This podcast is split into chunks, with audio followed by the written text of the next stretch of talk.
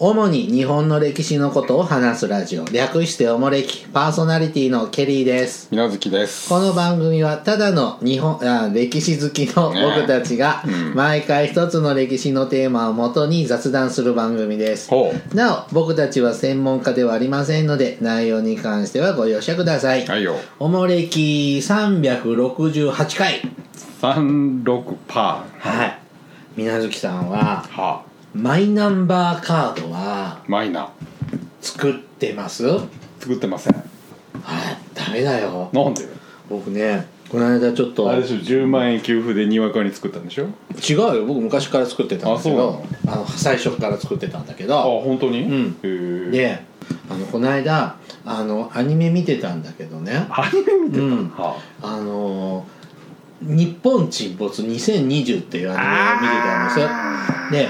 あれでね、あこうこの日本から船で避難するのにあ受付を通す時にマイナンバーカード持っている人持ってない人でうん受付窓口がつ違うんだって。えマイた多分詳細は描かれなかったけどマイナンバーカードを持っている方が早く船に乗せてもらえる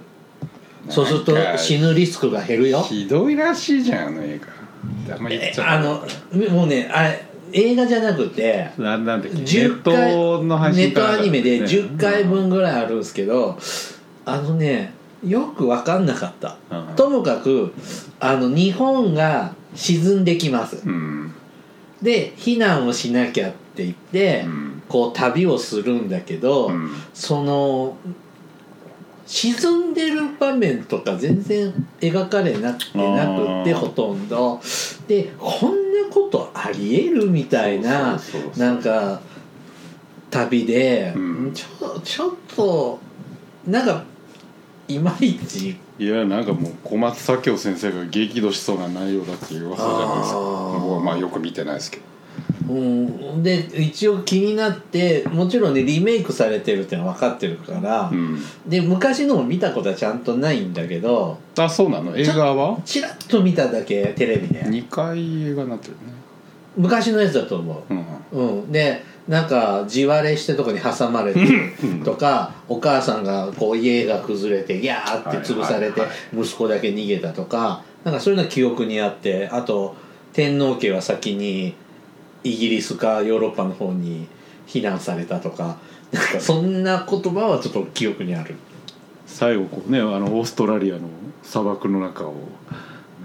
貨車に乗ってこう日本人がこうオーストラリアかなんかに移住するんだよねあそうなんだ、覚えてますけどで怖いなあで今度そのね日本沈没2020はよく分かんなかった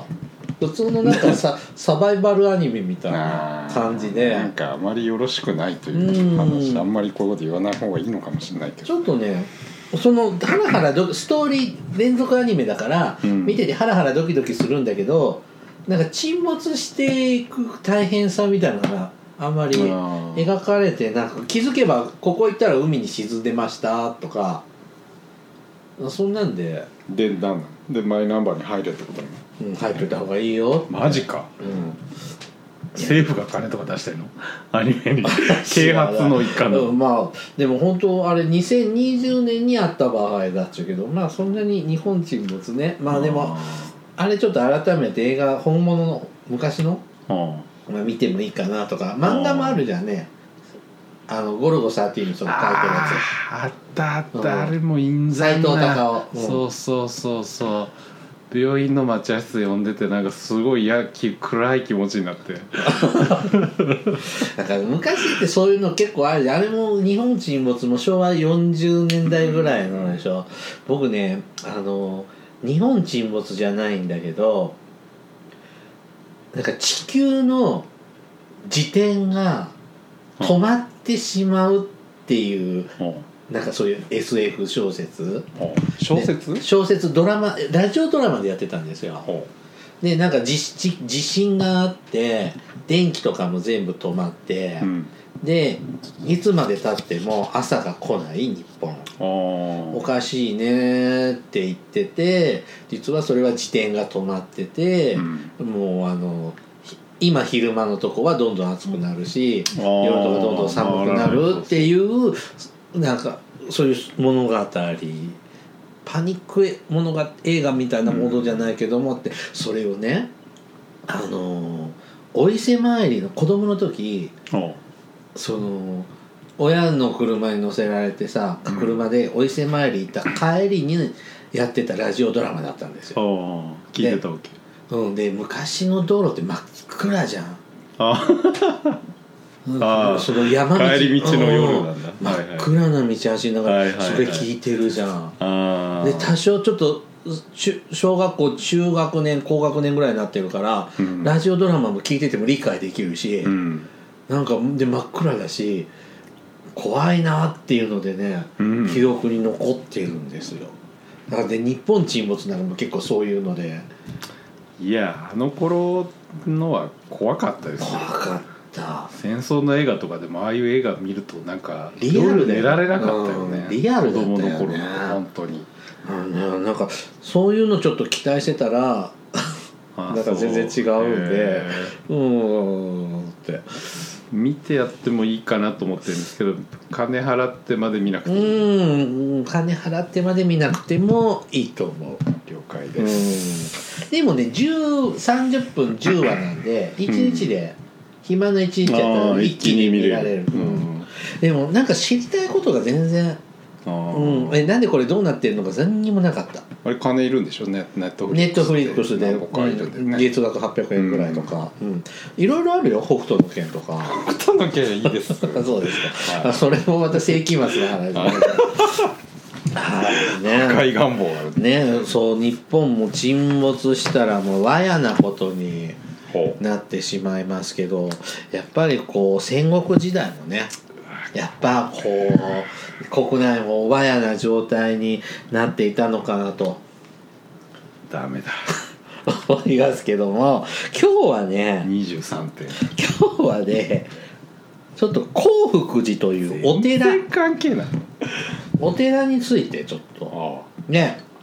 あの奈良のねあはい奈良公園 の一角にあれ一角でいいのかな、まあそうですねにこう興福寺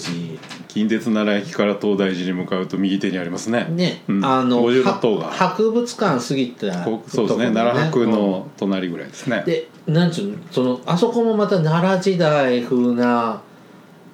建あのだえ大仏殿じゃないけど仏殿奈良時代の建築ないでしょ50みたいなうんなんか南円堂だっけ一番メインのねお堂ありますね なんか綺麗にさ、うんあのできたのあるじゃん再建されたやつがうねん最近できたやつがそうあれもちょっと僕も以前見てきましたけど、極彩色豊かでうん綺麗な興福寺興福寺の、はい うん博物館もね立派なあそうそうそうそうそうそうそうそうアシュラ像見に見たアシュラ君を、アシュラ君うん、見ましたよはあれあこれこれ今再建されたやついああなんだっうけ黒円堂だったっけなんか東大寺のちっちゃい感じの大寺のちっちゃい感じってどういうこと大仏殿のちっちゃい感じ大のさ仏殿そんなだって2階建てじゃんでこれもうちょっとこうキュッてこう縮めたそれだって平屋でしょうん、だからキュッて縮めたからだって屋根とか東大寺みたいじゃんシビが乗っててシビはだなんだってあんじ ゃんであそこもいっぱい国宝とかねまあ幸博福物じゃね館ねたくさんありまのすね展示してて、うんまたそれもいつか紹介したいなと思うんですけど今日はお寺そのものについてはあちょっとというのはですね寺そのものえっ、とちょっと参考にするのは、はえっと応仁の乱あはい戦国時代を生んだ大乱ご御座雄一さんそうですね今売れに売れてる鬼さん、はい、中央公論新社から出てる、うんあの新書本ねそうですねであの応仁の乱新書版の応応仁の乱のしはこの興福寺のうん、人がお寺の坊さんの一人が、うん、その当時の近畿地方のこう動きをいろいろうん見たこと聞いたこと感じたこと記録が残ってるんだよねそうですねけけ京覚さん慶覚さんうんとか経済の経に覚えるって書く坊さんのあの記録をあの読みながら応仁の乱のでなんで起こったのかなっていうようなのまあを、それが一応この「鬼の乱」の新しい視点だっていうので、うんまあ売れているって話ですけど、ね、でうんでそれを応仁の乱を特集はやりたいなという構想はあるんだけど、うん読めば読むほど複雑になって、あの本ねなかなか難しいでしうょ、ん、なので難解なおもれき的にネタ仕込みよ仕込めないしあの本当にちょっとその消化しきれなかった消化しきれな くて武田鉄矢風に言うと3番に下ろせない三枚おろしできなかっ下ろせず ぶつ切りで でその本の一番最初はこのともかく興福寺のねはあ人がねっていう話の話を解説があるわけあよ、りましたねでそもそもさうん興福寺ってさってうんいうのが序章で書かれてるわけそうですね成り立ちの話そこだけ吸い取りましたああいいじゃないですかでまあまあ興福寺ってやっ ぱこう日本史的にも特殊なお寺さん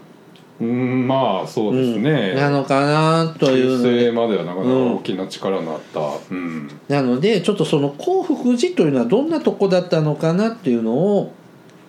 見る会企画ですへえ、今見る とあの奈良公園にあるけどうんあれさっき見た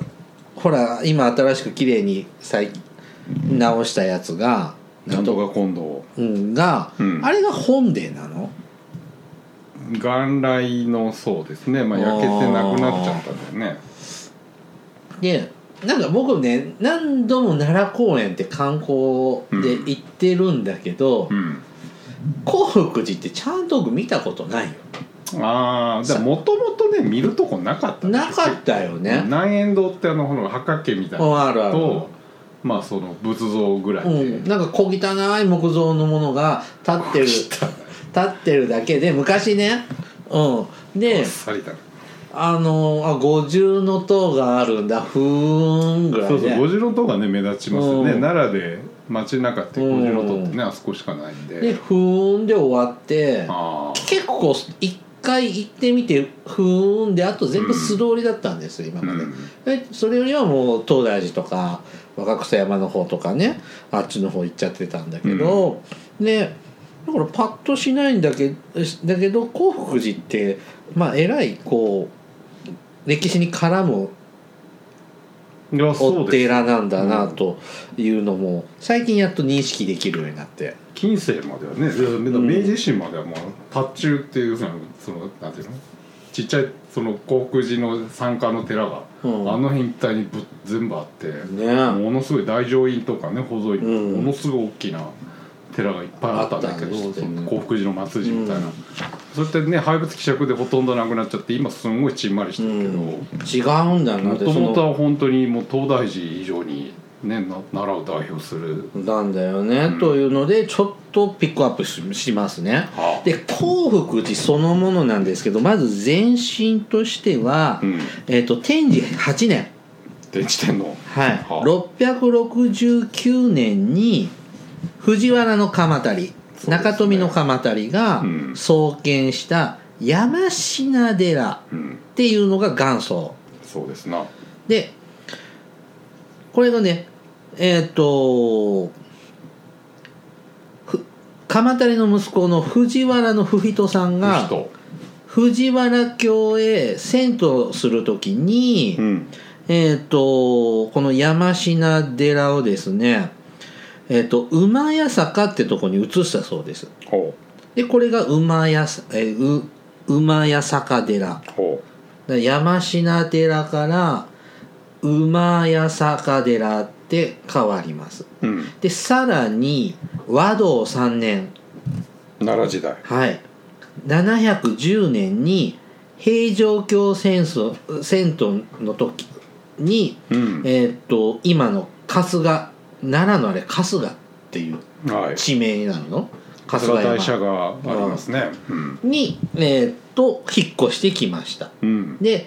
国家の福を起こすという意味でほう興福寺と名を改めましたうんでこれ以降ですね興福寺は藤井で藤原氏の氏寺として栄えることになりそうまですすねううんん今もそうなの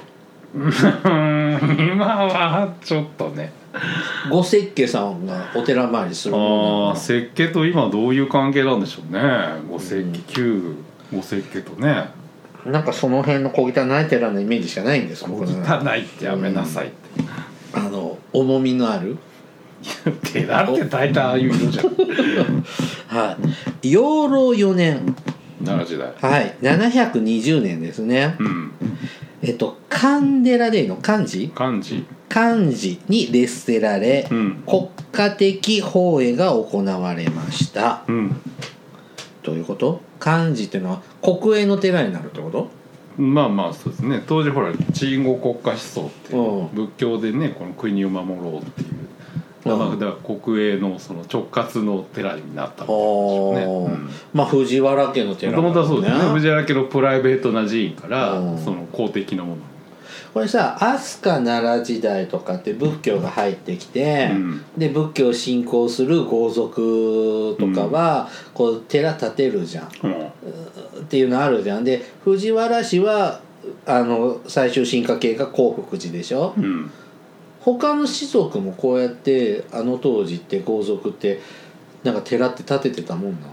のああまあありますけどねあんまりでも現存うん山田寺とかほらあのああ山田寺って薬師幸福寺にある、うんあの仏塔ってあるじゃん、うんあれもともと山田寺っていう寺のあったあれそ蘇うで我の寺でそう蘇我の蔵山田の石川丸の氏寺ですああよねそうかそうかそうか中富さんじゃないや物の部さんは寺作らないの よこれは作らんでしょ作らない、うん他なんか士族豪族って誰になるの有名なね桂木市の桂木寺とか確かあったで大友さんとかさ大友もあるんうんあでも大友もどっちかって保守的な人だしねうん柿の本さんは木の本さんは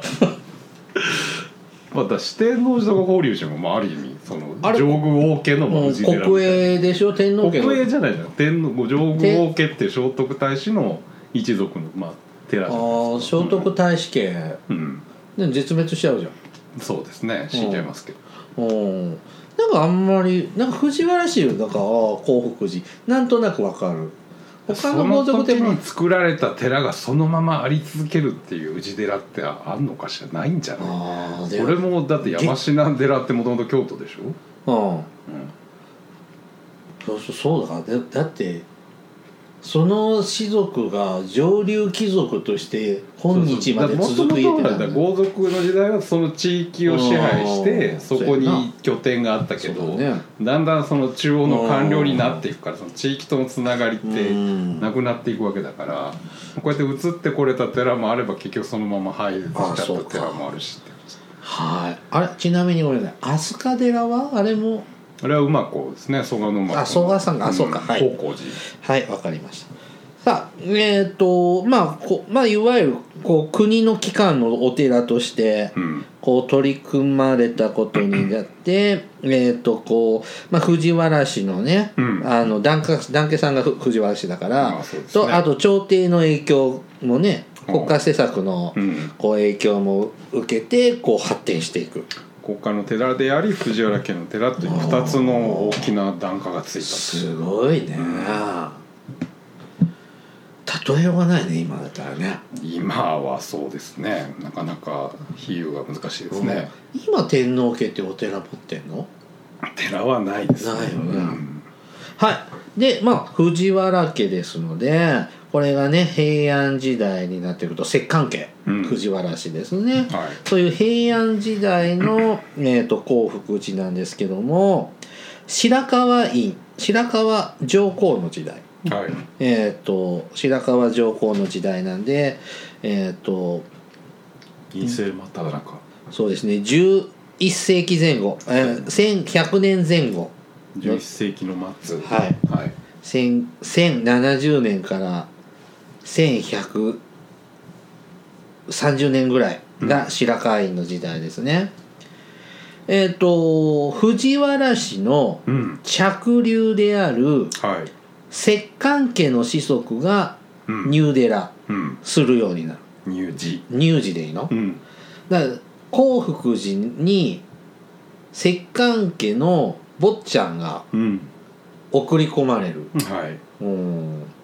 でこれの最初の例となったのがうん藤原の諸実うんこれ藤原の道長の息子孫だって、孫うん、へえだから藤原の道長の孫が諸実うんそれの子供、ひ孫はい、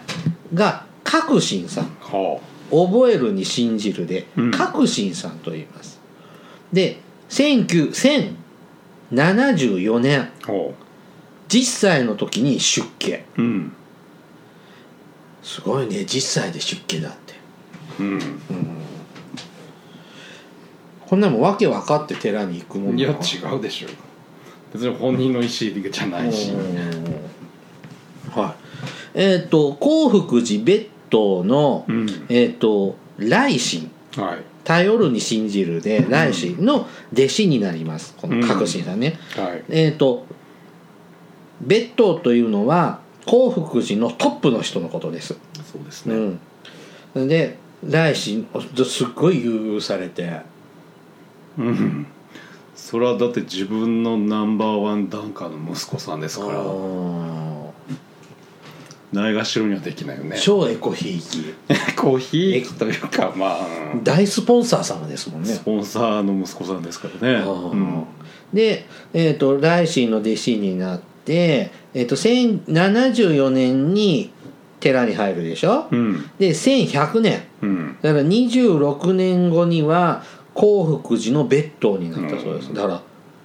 30歳ぐらい一応ちゃんと修行されてるじゃないですかおー三三えーこのらえー10で入ってんだからか40万円ですああじゃあいい年頃だねいやだからちゃんとと一応その坊ちゃんとはいえじゃあすぐどうぞってわけじゃないでこの覚信さんがえっ、と興福寺にうん入ったこういう以降ですねうん摂関家の子弟が別当になる流れっていうのができましたこれで、うんこれ以降は興福寺のトップになれるのは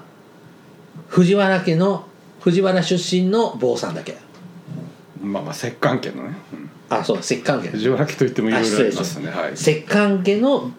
指定がまあ入るのが一つの伝統になるうんそうすると藤原摂関家は、うんえーっとちいわゆる長男みたいなうんポジションの人はうんあの関白うん摂政関白になる、そうですねでそそのレースに乗れなかったり負けたような人は興福寺で坊さんになる、うん負けたっていうかほら結局やっぱりキープしとかないとねいつ死ぬか分かんないじゃないそのお兄ちゃんがまあ後継ぐって決まってもだから絶対やっぱり複数人はいりますわね兄弟がいるんでうんでまあ、長男がなったとしてもじゃあ次男三男じゃあそのままその辺で適当にやってくださいって言ったら今度は摂関家のメンツにも関わるそんうでですねそれなりの地位とメンツを保てるのはこういう寺に入るっていうのはうんこの当時はまあ当時ね天皇家なんかもそうですけどねそうだねだから今で言うとグループ会社の社長に就かすようなもんだねそうそういきなり平社員になれってわけにいかないじゃないですあかー社長の息子次男坊がはいはいはい一応メンツを保つためにまあ摂関家が興福寺のトップにつく流れっていうのを確立するうんでこれはまあ摂関家と興福寺の関係を強化させるっていうはい目的も生まれてたようで、うんでこの頃が陰性の時代なんですよねうんなので摂関家の政治的権威がちょっとうん落ちかかってきはきた時期うんであと従来は藤原氏の氏の長者、うん藤原一族のトップですねはい摂関家のトップが行っていた興福寺の人事うんをこれに関しても院うんが介入するようになってきて、うんえーこれに反発する、えー、と興福寺の豪祖が頻発していたうんちょっと反発するうん今までは藤原の関白とか摂政やってたような人がうん、藤原じゃないじゃない興福寺の人事もそうそうそう牛耳ってたの誰にが別当になるとかいろんなポストに誰がつけるかっていうのは基本的に摂関家が持ってたのに、うんそこも白河院とかがうんちょ横やり入れるのまあ要するに中世ってほらお寺って莫大な荘園持ってるんではい経済的な利権が、そうだねね、人事ってただそのお寺の人事決めるだけじゃなくて、うんそれが結局まあ陰に横取りされないためにあーその関係を強化しとくっていうのはそうか結局米か米と金かまあまあ金ですね、うんいやらしいね、うんえーっとだからこれで陰と摂関係が対立する関係になってるってことですね、うんでえーっと興福寺はこういう背景の中ちょっと軍事力がはい強化されていきます、うんえーっと僧兵総兵ってやつよねがね、うんこう増え増やされていく、うんえーっと当時は僧兵って言わずに大衆ああ大きな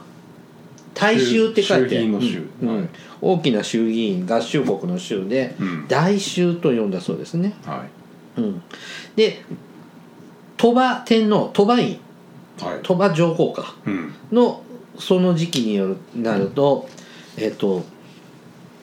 真実ほというし信じるに実るううんで真実というね人これ武士出身の僧侶なんだしああだってうんこの人が興福寺で牽制を振るうようになって、うん真実は日本一の悪僧武勇、悪僧武う勇ん、うん悪い坊さんまあと中世の悪っていうのはその悪いっていう意味で強いってい悪ううん悪党の悪党もまあそうですね悪源太とかって悪いっていうのはそのうんバッドのイメージじゃないんでちょっと突っ張りだねちょっとこう、うん怖いぐらい強いっていうかうん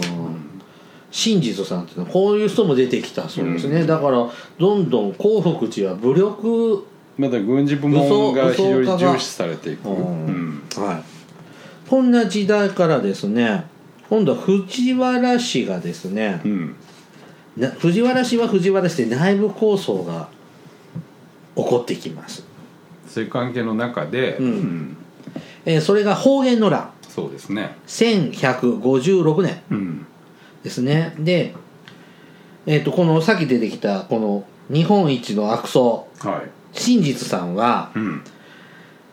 藤原の頼長に立ちますはいで対するは藤原の忠道これで争うんだよね方言の乱で方言の乱摂関競争ですねね、うで、えー、とお兄ちゃんじゃなく弟の頼長さんの方に立ちます、あれだねあのー平清盛の時はほこの頼長っていうのはあれだよねう、うん、ほら梅ちゃん先生の子誰だっけ梅ちゃん先生ってあの引退した子結婚して堀北真希ああの旦那さ山本ん そう山本浩二 遠回りでしたねすいませんえっと頼長は負ける方だよねストック負ける方ストック側だよねうんで忠道はほら K2 の片方 K2 ってほら勝俣と何ああ誰やったっけそのほ堀部とかなんとかであーなんか馬面の人はいはいはいはいあの人ねうん嫌な官僚とかのよくやってる人ねそうそうそうそう嫌みな役多いそうはいはいはいはいあっちがお兄ちゃんの畳道あだあっせたよやねせやせうやんせやはいはい K- K2 だよねあれね K2 って勝俣はちゃちゃもやってたけど ね、うん、誰も覚えてないしえちゃちゃ覚えてないいや覚えてるけどさうん歌は覚えてないけど K2 ってあの桃太郎っていうなんか芋みたいな顔の子いたよね K- ちゃちゃにねちゃちゃな他の親勝俣以外覚えてないわそうだね、はいえでえっ、とまあ興福寺はえっ、とのえっ、と実権を握ってるような感じ武力の実権握ってる真実さんは弟側につくんですが、ほ戦いには間に合わなかったそうですううんで方言の乱では頼長対忠道では、うんお兄ちゃんの忠道が勝って頼長負けるんだよ負ねけた側についちゃったわけねで死んじゃうんだよね、うん自害しちゃいますね。うんはい。で、頼長の死後はですね、この真実さんの所領は没収されちゃったそうです。うんはい。こういうので藤原氏と関わりが出てくる。あと、平清盛のクーデター、あの、後白河院を幽閉するようなことを清盛さんってやるんですよね。1179年。はですね。で、えー、とこの頃の藤原氏の長女が藤の長女が、いうん藤原の元房はいこれ、ま、松殿家っうんて松殿さんっていうのうん誰松殿ってそのなそのお屋敷があったお屋敷の名前から来てるんでしょっていうお藤家のうんふじゃあ藤原全部藤原だから藤原ですね松戸の藤原まさあまあそんな感じの元房さんはですねこの時うんは、えー、と反兵士うんと,、えー、とされて流罪になっちゃうそうですはいでこれでえーと宇治の長者が流罪になったのに興福寺の大豆僧兵たちは激高しうんこれこれ以後一貫して反兵士の立場を取るそうです。そうですねえー、とこの結果、えー非常に兵士から見たらとても生意気なうん興福寺、うんえー、と1180年うん平重衡がはいなんと焼き討ちそうですねをして興福寺と東西は全勝うんしちゃうってことになっちゃうだから藤原対平家みたいな感じなうん感じなんですねこれなんと焼き討ちって聞くけどってことは今で言うと平城京のあたりもう全部燃えちゃうってこと状況はまいやいや言いあ過ぎないですけどいやまあそのまあ当時の奈良の中心地っていうのは全部まあ今まあ度寺大体て今と同じですけどうんて寺ばっかりでしょうん、大きな寺はねもう全部燃やしちゃうんだし、うん皆さんやりますねこれであの大仏もちょっと燃えてそうですね、うん秀吉の頃まで復活しないんだよねいえいえ大仏さんは鎌倉時代に再建されましあた鎌倉だっけ、うんあはいという部下が勝手にやっちゃったっていうねさあどこまで行こうかなもうちょっとやろうかはいか、ま、こんな平安時代末期ですねまあ、源平の騒乱の中でうん、まあ、なんて焼き討ちで往は復じゃ燃えちゃいます、いえっ、と鎌倉時代に入りますとこの鎌倉時代の興福寺の別当信玄うん信じるに丸いで信玄うんの奔走によって再建されるはいああそのなんと焼き討ちからの復興はそうやね信玄さんうんで鎌倉幕府の成立後はあの大和の国にはうん守護が置かれなかったそうですそうですね守護は警察役だっけまあまあまあそうやね幕府の警察役で守護地頭ってやつですねうんうん、大和は置かなかったんですそうですねで興福寺が事実上の大和の守護として君臨するうんこんな焼けただれた墓墓じゃないや寺でだけどまあ建物の問題じゃないうんでも焼けたらな事務所がないじゃん事務所は建てりゃいいうんそんな状態でもこうやってドンってまあ特別扱いでしょいち早くちゃんとこうやって再建してるしうんさあなんだって藤原家っていうバッグがいますからんないつまでもボロボロの寺ってわけにいかないでしなるほどね結構やっぱすごいんだね興福寺ってねょそれは代々総理大臣を出してるお家が檀家なんですからああそうだねで鎌倉時代になると摂関家が分裂はいしていきますね五石家にそうですね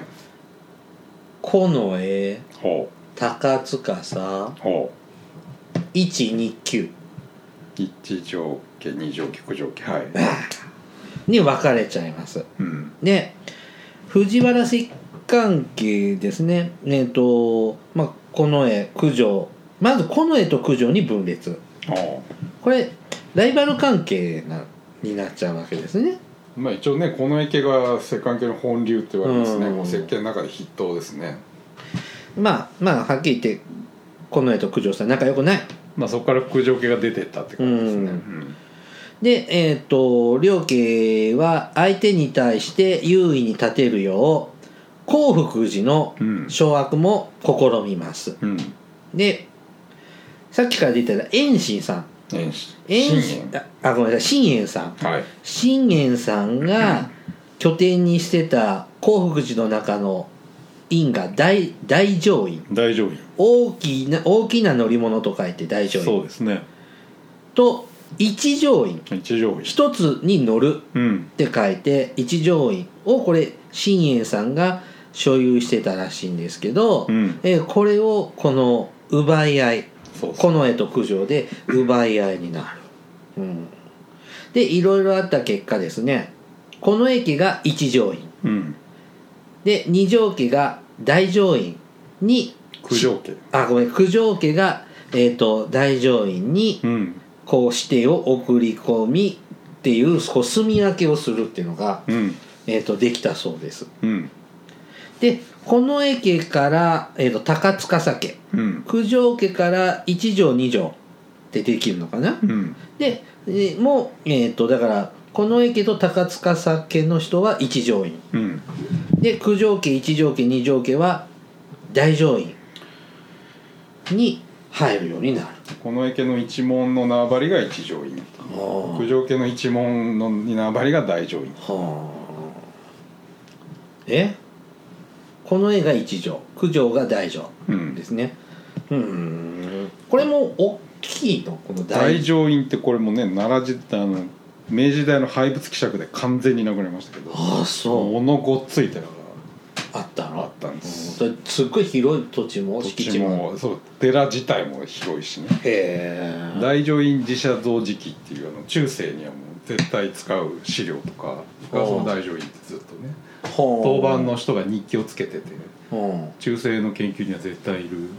資料ですけど、えもう一回なんとかね。大乗院寺社造磁器っていうぞ掃除機。造造象印ね。造磁器うん。そう象磁器。はうんい。でこのえっ、と。あとねちょっとこの業界の用語なんですけどはい両門関うん両国国技館の 両に門もうあとうん、に後で両門関、門跡、うん、門関っていうのははい天皇や摂関家の指定が院主になる、うんえっ、と院家まあ寺の中の寺を門関というそうですうんそうですねで2つあるから両門関うん摂関家の指定が入入出する一条院と大乗院うんを両門関うんで、えっと興福寺には当時100を超す陰家や坊社、うん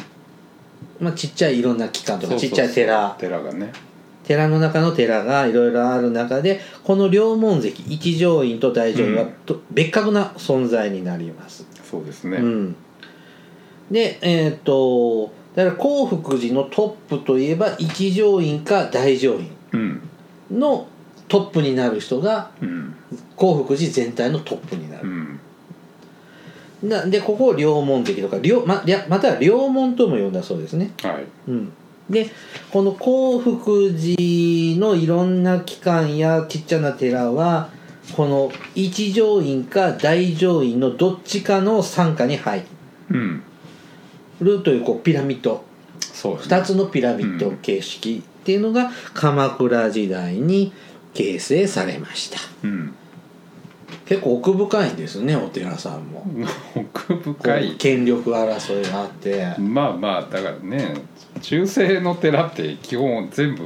ねお金絡んでるんで、うん単なる寺の住職がこんな欲しみんな欲しがってるわけじゃないんでそうだね経済回しそてんのだバもッんクにな莫大な資産がありますから、あーうんさあこんなねえっと興福寺のねちょっとこうもうちょっと中身的などんな人たちがいたかなっていうのを見たいところなんですけどもだ2部構成うんもう時間になっちゃったマジかうん、はいちょっと今日はここまでにして続きは次回続くはい続きますお便り参ります手紙道のくの姉さんからいただきましたおお久々ですねおもれきの皆様ご無沙汰しておりますメール受付解禁とか再びえーメールします、うんはいえーというのは冗談で最近聞きたい本がオーディオブックに多く聞きまくっておりましたその中でおすすめの本を2冊紹介します著者は山口春明氏うん一冊は仕事に聞く教養としての世界史もう一冊は戦争と外交の世界史です高卒高校卒業後まともに調べたのはベルサイユのバラのフランス革命くらいでしたえー特にヨーロッパの歴史と中国の歴史ですが2度3度と聞くうちに面白くなりいろいろ調べました王と教皇の権力闘争や遊牧民族と農耕民族の戦い年表を横に見ると世界と日本の時間の流れがよく見えて面白くついついおもれきを忘れましたが毎週日曜日は聞いていましたよ飽きずに7年続けるなんて素晴らしいと思います。おもれきのケリーさん、みなずきさん、海坊主くん、そして世界、日本各地のリスナーの皆様からの情報は脳活性化に役立っています。今後ともよろしくお願いします。えー、追伸。数年、昨年から45年前に別れた友人とメールを始めました。4年間歴史を学んだ半ば再び歴史日本史だけでなく今度は世界史も語り合っています知楽ね知るに楽しいうん知楽いくつになっても知ることは楽しいですといただきましたはい道のくの姉さん筆部将になってたんですねお元気ですかはい久しく見ないからあの病気にでもなったのかしらと言わない元気でもない心配しすましたよちょっと違うことに今放っているんですね、うんオーディオブック聞くいやないおおよ読んだやつ読んでくれる読んでくれる朗読してくれるやつですいやねないですねあのさエンディ電子図書は地下でしょあの電子書籍はもう電子書籍はあれは G 単文字端末で G だみたいでしょ、うんから本を声で読んでくれるやつあの、はいはいはいもちろんねオーディオブック JP ってねうんあのおもれきものあの配信させてもらってますけそうどですあそこもいろんな書籍を朗読してくれてね、うん聞くことできますけどあの NHK でさ、うんラジオ番組とかテレビでもさ朗読の番組ってあるじゃんありますねあれでさ今 NHK のほラジオのアプリってあるんですよラあーラジルララジルラジルだったかなうほうほうあれねその今こう放送されている番組をネット回線で聞くことできるのと、うん過去の番組もアーカイブで聞けてねほそこにね朗読番組とかまとめて聞けるんですようへえきもちろん期間限定なんでずーっとってわけじゃないんですけど鏡さんとかが読んでくれるっけいろんな俳優あさあんがそうだアナウンサーじゃないんだそそれもあるかもしれないけど多分俳優さんとかだと思う鏡さんの声はいいよねねあの人はもう本当でにももうだいぶ年でしょいやまあお年でしょうしうんもう今 NHK の偉い人なんでしょうけどえ引退してんあで引すか退されてんですかフリーか本当に NHK 専門のフリーみたいな感じじゃな いの NHK 専門のフリーなの本当にだ松平さんなんかと一緒でしょあああの人も今見ないなえ役員とかじゃないのそんな偉いのアナウンサーだよいやいやいやいやだって鏡さん NHK はそんなの関係ないえー、そんな役になるのなるでしょ